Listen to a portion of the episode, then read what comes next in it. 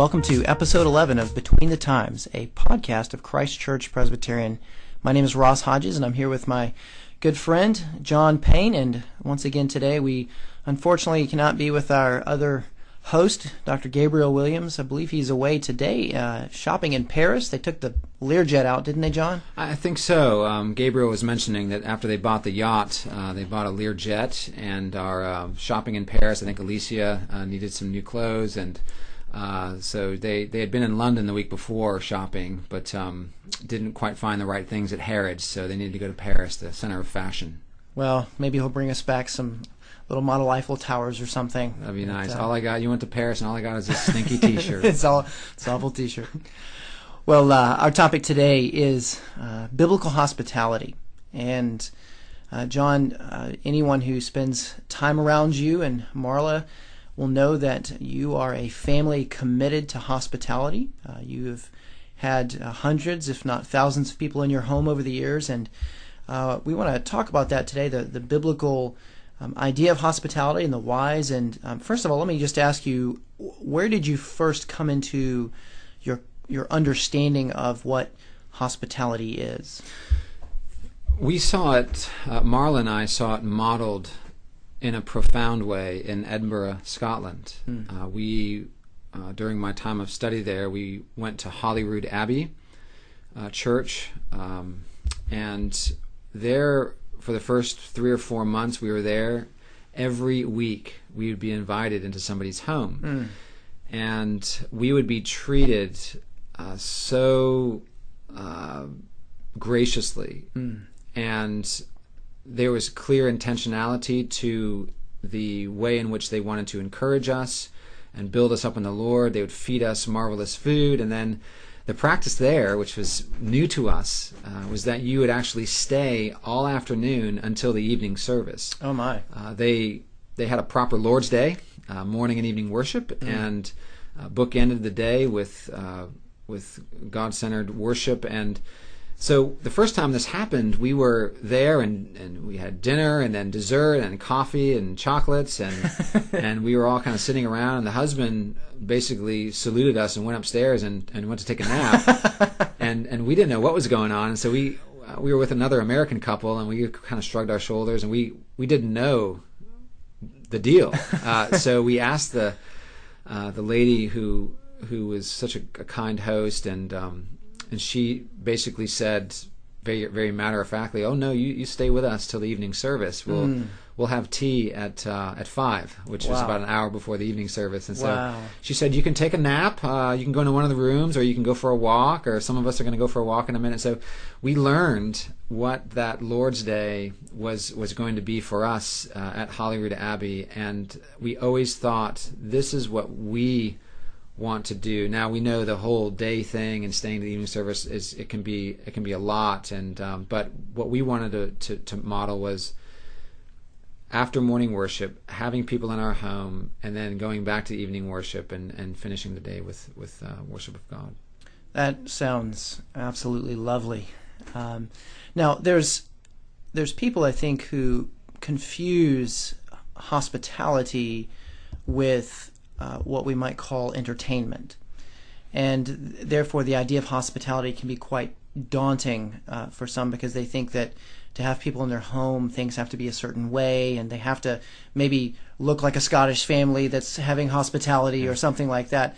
Uh, what would you say to to people who are resistant of of showing hospitality because they don't think they're going to be good enough? Yeah, that's a that's a great question.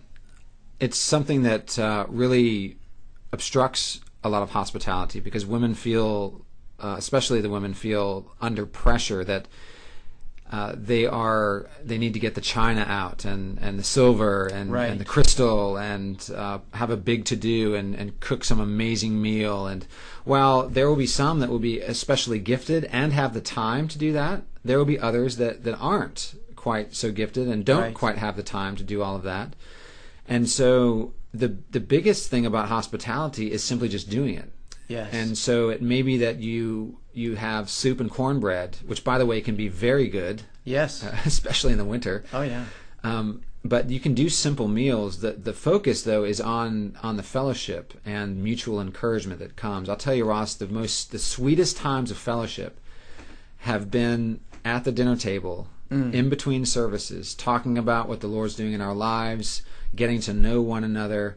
And the fact is that takes that takes work. Yes, yeah, it does. And I, I concur that some of the best times that we have had with God's people have been around our table or their table. And really, it's important to to to note that um, whether that's been someone's experience or not, the reason that we do hospitality and the reason that we try not to get so caught up on the how, um, uh, but instead focus on the what that is actually having people in our homes is because it's something that um, God's Bible, uh, God's Word, the the Scriptures um, command us to do, isn't it? That's right. In Romans twelve thirteen, uh, Paul exhorts the Roman Christians to contribute to the needs of the saints and to show hospitality. Mm. Uh, 1 Peter 4 9 says, Show hospitality to one another without grumbling. And that's Interesting. that's even when the um, there's a lot of dishes piled up after everybody leaves. Uh, do it without grumbling, right? Uh, that's why Uh, you use paper plates, John. First Timothy three two says, "Be hospitable." Those are to to um, potential elders. Hebrews thirteen two says, "Do not neglect to show hospitality uh, to strangers, because you may be showing uh, hospitality to, to angels unawares." And so. Uh, it is an important point to make that this is not a suggestion to show hospitality. It is a command, and it's a command, uh, like the command to keep the Lord's Day holy, that brings great blessing. Great joy and blessing. It's like the command to be faithful to your spouse in a sense that Yes. that only brings great joy and and um, and just wonderful blessings into your life. Yes. Now, one thing that uh, we often hear from folks, and I- I've heard this over 20 years of ministry, is that there are folks that that really long for strong uh, body life in a church. Right. Uh, they want to have strong and, and deep and growing relationships with fellow church members and so forth. Um, isn't this uh, a wonderful way to grow in your friendships and relationships and to deepen those relationships by having people in your home. And that's not just limited to between services on Sunday. You could do it during the week. You could you could get together with people for coffee after work or uh, one, one thing that, that Marla and I have always tried to do is to to engage people and and have our home be open uh, and to invite people into our home because we know that it's there that the kind of the defenses come down. It's not like before and after church with quick little conversations during the greeting time and but you're actually able to, to to get to know people more and to have a longer conversation and so we have we have valued that highly and we've always encouraged our our church members to uh, to engage in that and not not expect that that kind of thing should be or could be programmed Right. into a life.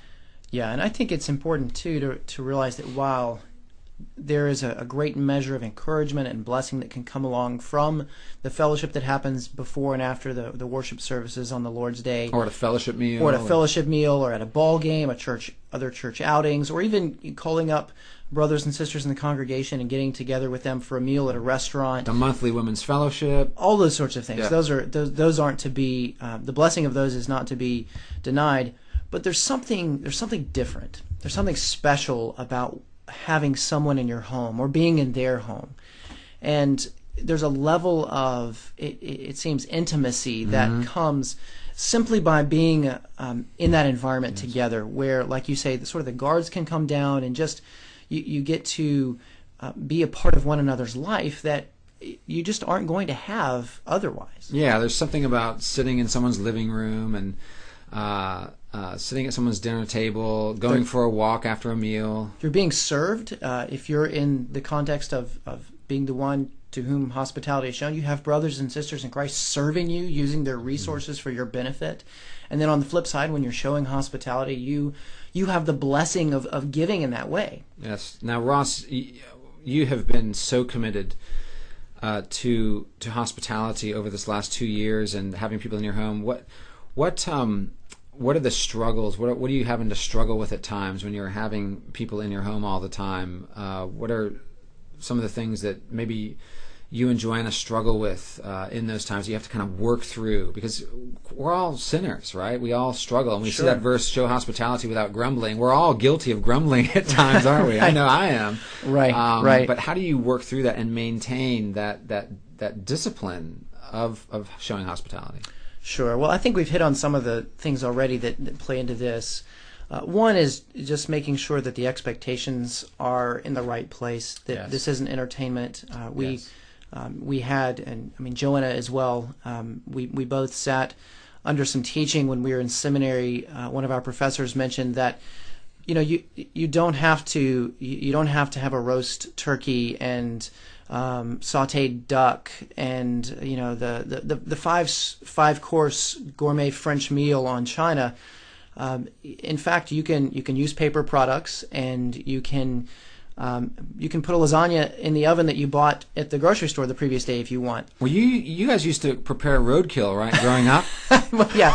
Well, you know, coming from Alabama, that's a, it's considered a delicacy. Possum stew is, is excellent. I Well, think. It's, yes, and once it's been on the road about three days, it's nice and tender. so, so there's a lot less work to A do. few cars run over it. That's it's, right. uh, yeah. Just have to watch out for the rubber. And in all seriousness, you you you saw hospitality growing up. I mean, you you saw it modeled in your own home, did you not? Absolutely. We we had so many people. My parents were so committed to hospitality. Um, all my years growing up, we had people in our home all the time for meals, um, and then we also had people live with us. My my parents sort of took it to the next level. They had a particular calling uh, from the Lord, they believed, and, and they acted on that to show hospitality in some ways that perhaps most aren't able to. So it was it was modeled, and so my uh, Joanne and I now um, are blessed to be able to try to follow that model here and there. Um, but you know, you're asking about things to get over, and and I think a lot of times that's the it's it's fatigue and the busyness of life. And uh, my wife, uh, great, and all credit goes to her really, because uh, she has to juggle all the other things that she's doing, and she has to think through. Even if it's um, even though you're not doing a five course French meal, you, you still have to think through the menu and go shopping for it and Yes. and prepare and those sorts of things. And um, you, you have to get to the place where you realize uh, that even though you're tired and even though this is going to take effort, it yes, it is a biblical command, um, but more than that, it's also a great blessing. And so you end up looking forward to it, even though it's extra work. Yes, and and like we said before, there are there are some ladies who just thoroughly enjoy doing this, That's and right. they're they have a real gift in it. And others maybe not so much, but that's not really the point because you know some people might have a gift in evangelism and others not. That doesn't mean that some of us are off the hook to Right. to share the gospel and to be a witness for Christ. So.